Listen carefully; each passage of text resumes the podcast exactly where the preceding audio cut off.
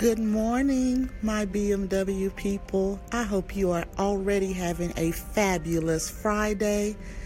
I just want to give a disclaimer before I start. Some of the things I'm going to talk about today may be a little bit of a spoiler if you have not seen the movie The Black Panther. Not too much, so you can still listen. But I did want you all to know before you listen that I will be discussing just a point um, from the movie. I noticed something in that movie that relates to my life right now, so that's why I wanted to share it.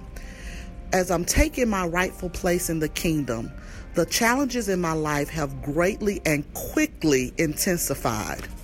Well, in the movie, if you remember, T'Challa was set to take the throne, but before he could, he had to stand and accept any challenger that came for the throne.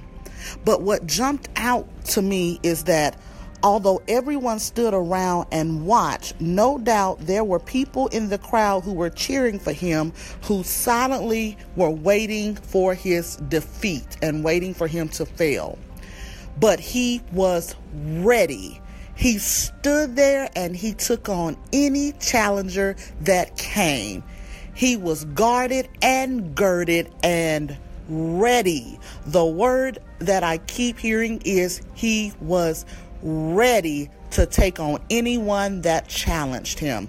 So today I have learned that once you have accepted that you have been called to something greater, that you have been called to another level, be and stay ready for the challenge.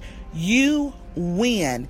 Even if you lose a battle, you win in the end. Everything will fall into place just the way it is supposed to. You will be catapulted to the next level if you stay ready to face the challenges that come when you accept that it's time for you to do greater.